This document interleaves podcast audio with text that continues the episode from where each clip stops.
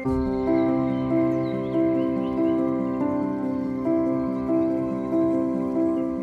här är podden Örtsystrar. En podd om örter och att ta tillvara på naturens skatter. Med mig, Maria Österberg. Och mig, Anna Rosenblom. Hej Anna! Hej! Idag, i dagens podd, så tänkte vi prata om klimakteriet. För vi hade en livesändning för ungefär ett halvår sedan. Mm. Och eh, då var det jätte- jättemånga som hörde av sig och kommenterade och eh, ville veta mer. Mm. Så då tänkte vi, why not? Here it come. Precis, och fördelen med nu när vi gör det i, i podden är att då ligger det ju kvar också. Mm. Eh, så att man kan gå tillbaka till det och lyssna och även kommande lyssnare kan lyssna. Ja, och eh, jag har ju brakat in i klimakteriet. Jag tänker, det ska vi inte vara himla med.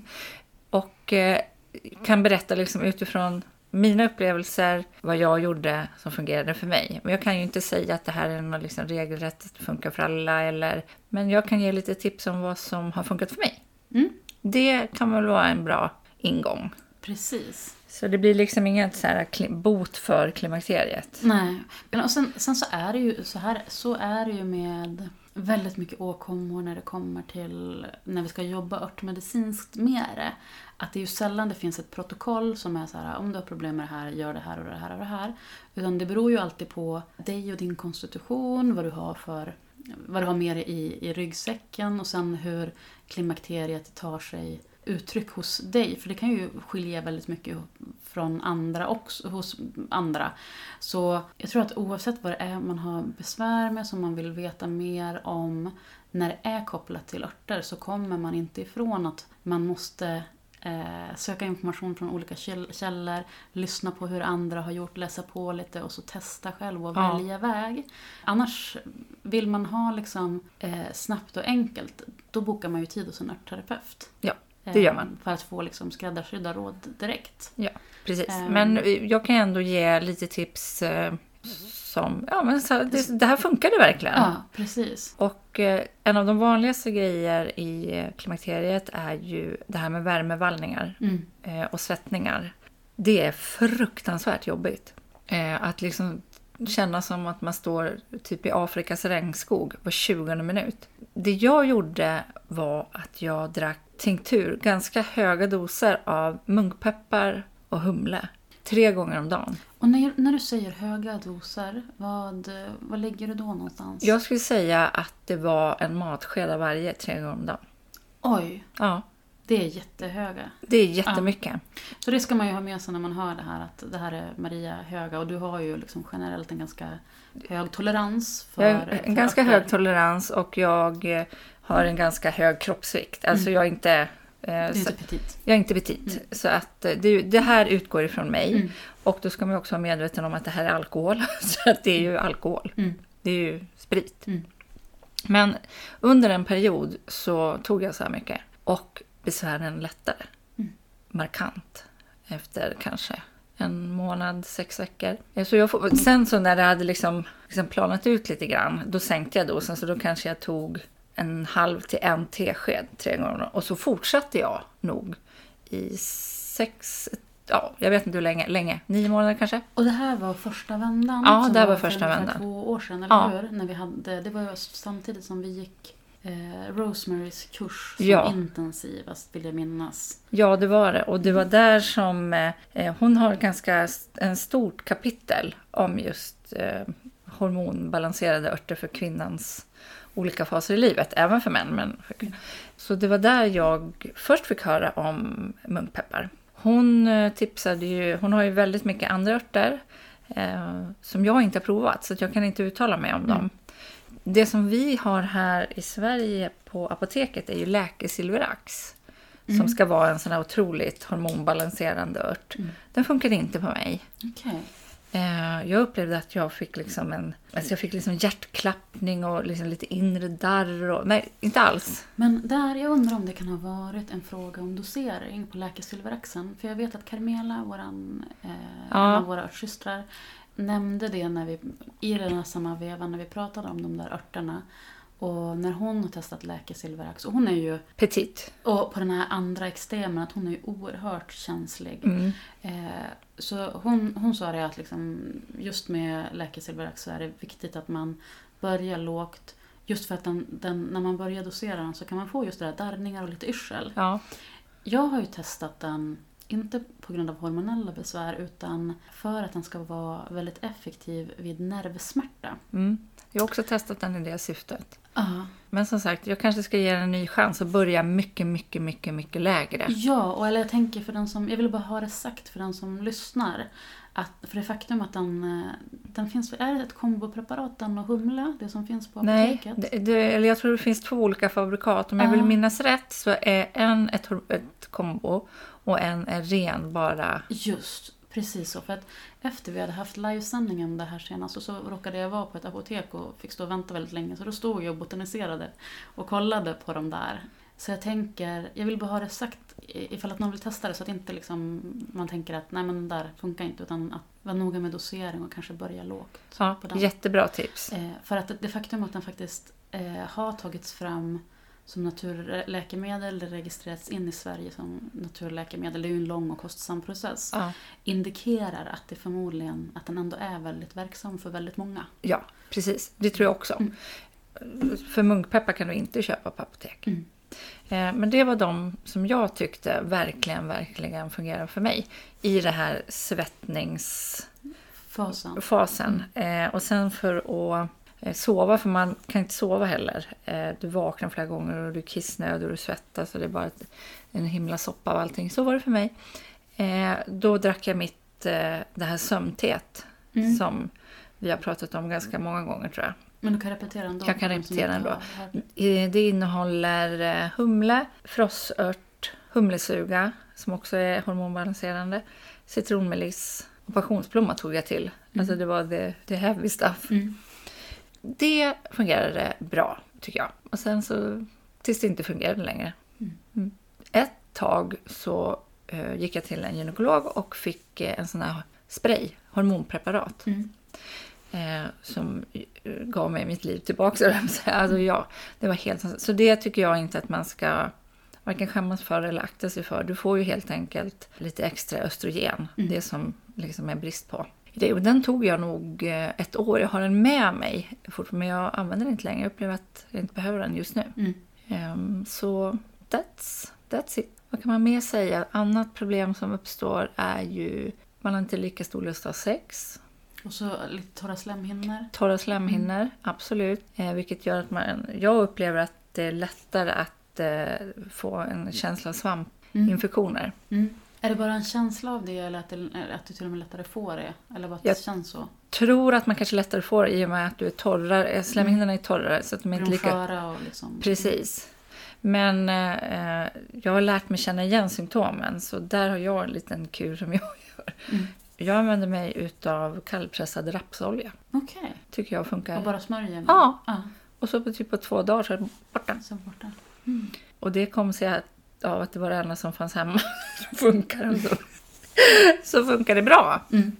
Sexlusten, där finns det ju jättemycket. För att det händer ju väldigt mycket inom dig. Alltså att gå in, komma in i klimakteriet, det är ju lite grann att inse att eh, tid, alltså the hot part of your life is over. Alltså det blir, det är en ganska omvälvande process upplever jag. Att inse att allt det där, ja, att det handlar mycket om att här, blicka tillbaka och acceptera vilka val du har gjort och eh, komma tillfreds med den plats du är på i livet. Och, mm, för mig har det handlat mycket om att förlåta mig själv för liksom, beslut som kanske inte var helt toppen. Men, ja. Så det tycker jag är en stor del. Och sen så är det det där klassiska, barnen flyttar ut och där står gubben kvar och vilka är vi idag i förhållande till varandra? Och, så det är liksom, det är inte bara fysiskt, det är ju väldigt också mycket känslomässigt upplever jag att det har varit för mig. Och så en annan aspekt av det är väl också liksom samhällets syn på det. Att liksom hur vi eh, i vårt samhälle ser på åldrande äldre och äldre kvinnor. Att många, många beskriver ju att man blir osynlig och att man liksom... Vi har ju en tendens att inte värdera kunskapen hos den äldre generationen på samma sätt som man gör kanske i vissa andra kulturer. Nej, det håller jag med om. Och eh, att liksom bli kallad tant i butik, det är ju typ det värsta. man- Alltså så här, akta dig så får tanten komma fram. Bara så håller man ju på att smälla av. men ja, men det håller jag med om. Eh, och det är väl en del av processen. Att eh, eh, du är liksom inte enligt samhällets normer en attraktiv kvinna längre. På, även om du är en vacker, eller hur du än... Ja. Men alltså, och just det där med att känna sig lite förbrukad, tycker jag. Och så sen tror jag också, eller det som jag hör mycket när man läser om det, att eh, det också finns en, en känsla av ensamhet i det. I och med att, eh, även om jag tror att det har blivit bättre bara de senaste åren, att vi pratar inte om klimakteriet. Och att liksom, det där är någonting som kvinnor bara går igenom. Och, alltså, det är så stort, misstänker jag, för en när man gör det. Men att eh, liksom, runt omkring en rusar bara världen på. Att vi inte har eh, ceremonier och ritualer för Nej, den här precis. övergången som det faktiskt är. Nej, det är verkligen det. Och det, att det liksom bara ska vara som att man är någon gnällkärring som typ, ja, så gå hem. Äh, Ja, absolut. Att det inte alls finns en, en respekt och det utrymme. Jag är så himla glad idag att eh, tonårstjejer börjar prata om mens öppet. Eh, att man säger till sina kompisar, jag kan inte komma på träningen idag för jag har mens. Det, det skulle aldrig jag ha vågat göra. Eh, för det var liksom helt otänkbart att vara hemma från en basketträning för att man hade mens. Eh, så det upplever jag är helt fantastiskt.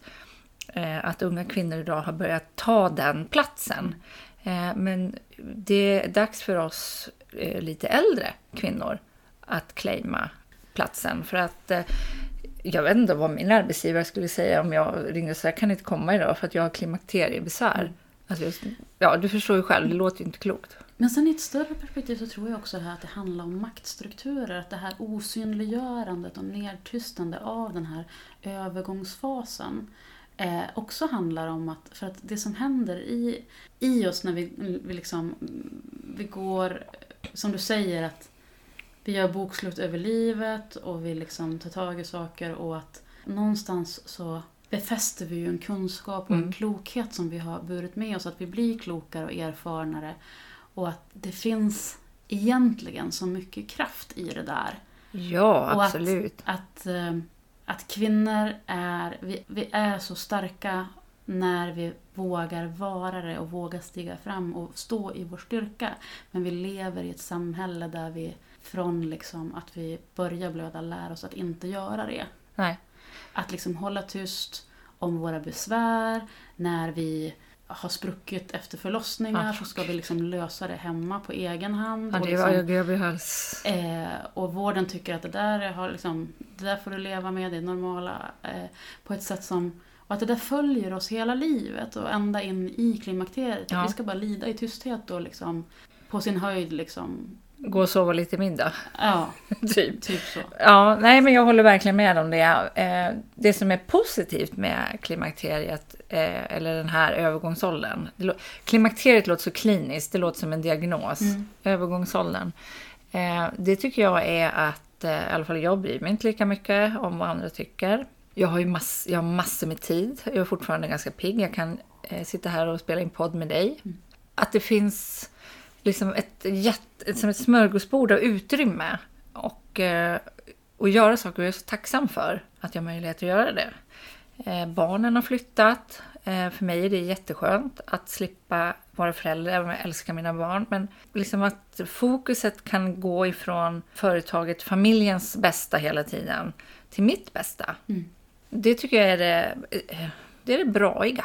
Och för att komma tillbaka till örterna.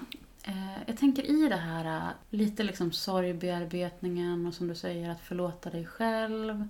Och att liksom komma till den här känslan att man, man slutar bry sig så mycket om vad andra tycker. Mm. Eh, vad, har du använt eller känner du att du har stöd av örter liksom, i den processen? Och vilka i så fall? Vilken bra fråga och jättesvår. Nej, in, inte mer eller liksom... Örterna har fått eh, ta en så stor plats att de har fått ett eget rum i mitt hus. Men alltså, jag skulle nog inte vilja säga att jag stöttar mig på dem så här, på, på ett inre plan på det sättet. Mm. De, de är så en himla integrerad del av mitt liv. Så att, eh, ja, nej. Så att de ändå stöttar indirekt. Att Ja. Det är lite som du pratade om i ett tidigare avsnitt om, om eh, hur be- betydelsefullt eh, ört, örtutbildningen på Hola var för Mm. dig. Och att liksom, och det tror jag vi är många som känner igen oss i, att bara att få vara med örterna och eh, läsa om örter, testa, göra, göra en salva. Att det, väck, alltså att, att det ändå liksom skapar den här tilliten till oss själva Ja. och lär oss att stå i vår kraft. Ja, men alltså för mig är ju den absolut bästa eh, kickbacken det är ju när någon har bett mig om hjälp med, med, ett, eh, med en åkomma eller ett problem. Eh, och jag har eh, funderat lite grann, känt in och tänkt och gjort en produkt och får återkopplingen att det funkade. Det är ju det mest fantastiska som kan hända. Mm. Eh, Så att, ja, men alltså örterna har väl, tycker jag, jag skulle säga att deras roll i det hela är självförtroendebyggande på så många olika plan. Mm. Att eh, liksom bara, vi satt innan det här avsnittet och smyg, eller jag gjorde, smygkollade lite grann. Och bara, ja, och bara sådär check, japp, japp, japp. Ja, men det här kan jag, eller det här var precis det jag gjorde. Och eh, ja, så skulle jag vilja säga att örterna är för mig. Jag tänker på det här med sexlustan. Mm. Vad, vad finns det för örter? Om man känner att det är någonting, det är ju också någonting som kan vara aktuellt i många olika skeden av livet. Liksom Mm. småbarnsåren, eh, tonårsåren och så vidare. Eh, Vilka ört, örter kan vi tipsa om där? Eh, jag måste tillägga att faktiskt män också har ett slags klimakterie. Mm. Det är viktigt, eh, tycker jag, att nämna. För att, eh, och min man brukar ta en ört som heter Damiana. Mm. Och eh, jag tar väl egentligen ingen ört, men en sak som jag tycker verkligen funkar jätte, jättebra, det är att be gubben om lite massage. Och då har jag gjort en massageolja med ylang ylang, eterisk olja. Mm. Eh, och den funkar för mig. Mm. Eh, det luktar så sensuellt tycker jag. Mm. Så, men jag skulle vilja säga tipset, men det gäller väl alltid liksom, att det, ska få ta, det får ta lite tid. Att, I det här läget så känner jag att eh, jag, jag respekterar min kropp så mycket så att det liksom, känns det inte bra, då är det inte bra. Att eh, det får styra. Mm.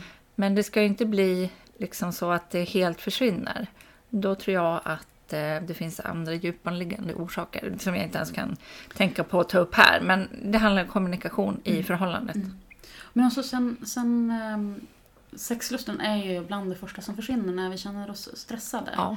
Så att det är ändå en, en viktig... Naturligtvis så, så ska man ju aldrig eh, pusha sig själv ha sex när man inte känner för det. Men just det faktum att, att sexlusten försvinner, så den fyller ändå en, liksom en viktig funktion i, i våran kropp. Och att, eh, det var därför jag frågade, för Ja. jag tycker, just och att du nämnde Damiana som är en fantastisk ört och väl värd att, att testa. Och en annan... Humle funkar för mig, men det funkar ju inte för män till Nej, exempel. precis. Obs! Obs! Obs på det när det gäller humle. Humle är ju eh, lusthöjande för kvinnor men eh, potenssänkande för män. Mm. Eh, något att tänka för, på för alla gubbar som gillar bärs. Yes! Eh, men jag tänker också på kinakvanne. Ja, som jag inte har testat, men eh, det måste jag göra. Ja, för att den, den, eh, den är ju en av de kvinnoörterna som Rosemary nämnde i det här kapitlet. Ja. eh, om kvinnoörter. Och det är ju liksom en, en, eh, en- en variant av kvanne. Vi har ju fjällkvanne här i Sverige. Men kinakvanne eller dan, danquai tror jag den heter.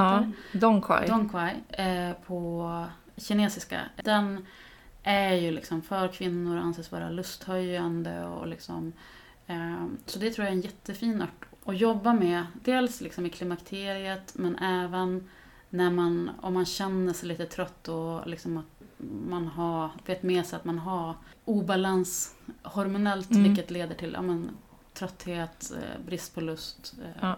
lust på sex och lust på livet överhuvudtaget. Ja, de går ju verkligen hand i hand. Ja, ehm, för jag testade den eh, som en del, liksom under att vi gjorde den kursen. Mm. Ehm, och jag vet, jag har för mig att jag gjorde någon blandning av amen, Kina Kwan och Dan Kwai, alltså Kina Kwan och Damiana och någonting mer som var jätte, jättetrevlig. Och inte bara ur det här liksom, lustperspektivet ur sexuell lust, lust utan även livslust. Ja, men det går lite grann hand i hand. Ja, precis. Och det är därför liksom, lusten är så viktig. Och sen en annan aspekt av, av klimakteriet är ju att det börjar ju egentligen så himla mycket tidigare Mm. om, än vad vi tror. Och det är också en, en, en aspekt av den här kvinnliga transitionsfasen som vi faktiskt har börjat lära oss mer och mer om och fler pratar om det. Alltså att innan vi går in i klimakteriet eller övergångsåldern så pågår ju en, en förklimakteriefas Mm. som kan pågå i uppåt 10 år.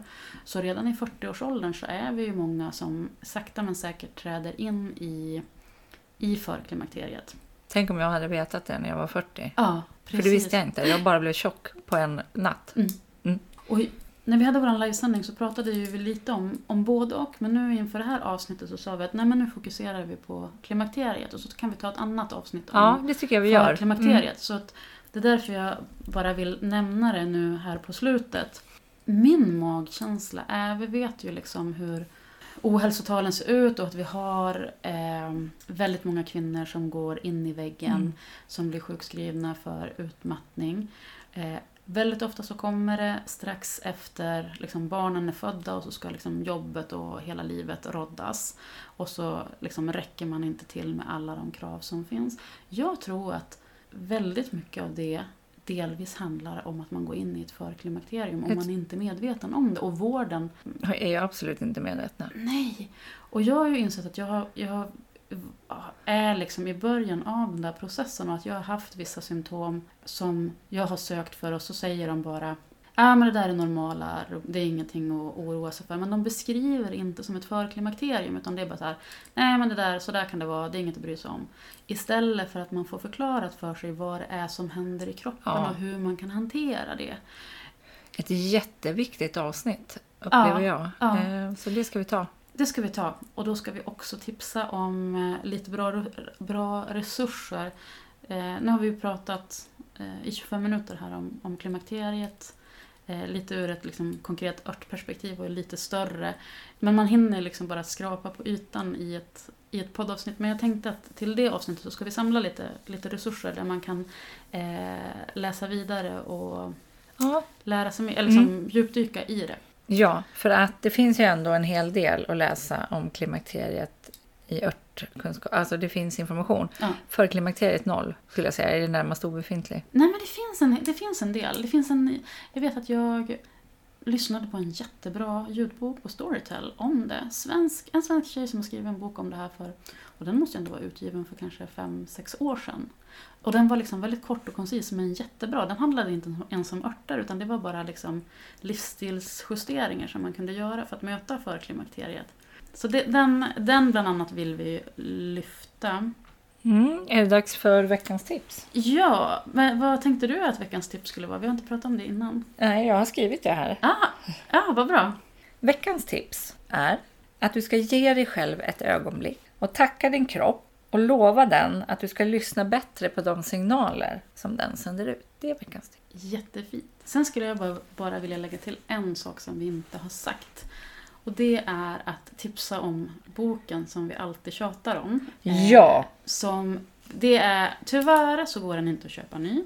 Men den finns på svenska. Den heter Stora örtläkarboken för kvinnor av eh, en Dum, av våra dum, dum. favoriter, Anne McIntyre. Den dyker ofta upp på de här begagnade sajterna, Ja, ska jag säga.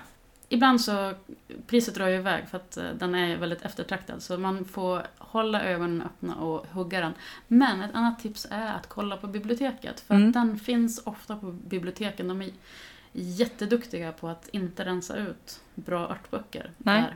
Så vi kommer länka till den avsnittsinformationen. I alla fall skriva vad den heter och IB... Ja men precis, att vi Eh. skriver vad den heter och så Ja. får man söka på den. Ja, precis. Absolut. Vi säger tack för idag då. Tack för idag. Hej hej! Många frågar efter de recepten som vi nämner i podden. Därför har vi valt att samla våra favoriter och göra dem tillgängliga för er. Vi tar en liten slant för dem. Det är därför också ett sätt för dig att stödja podden. Länk till recepthäftet hittar du i avsnittsbeskrivningen. Du kan också stötta oss genom att följa podden i din poddapp eller gå till poddens programsida och skriva en recension. Tack för att du lyssnar!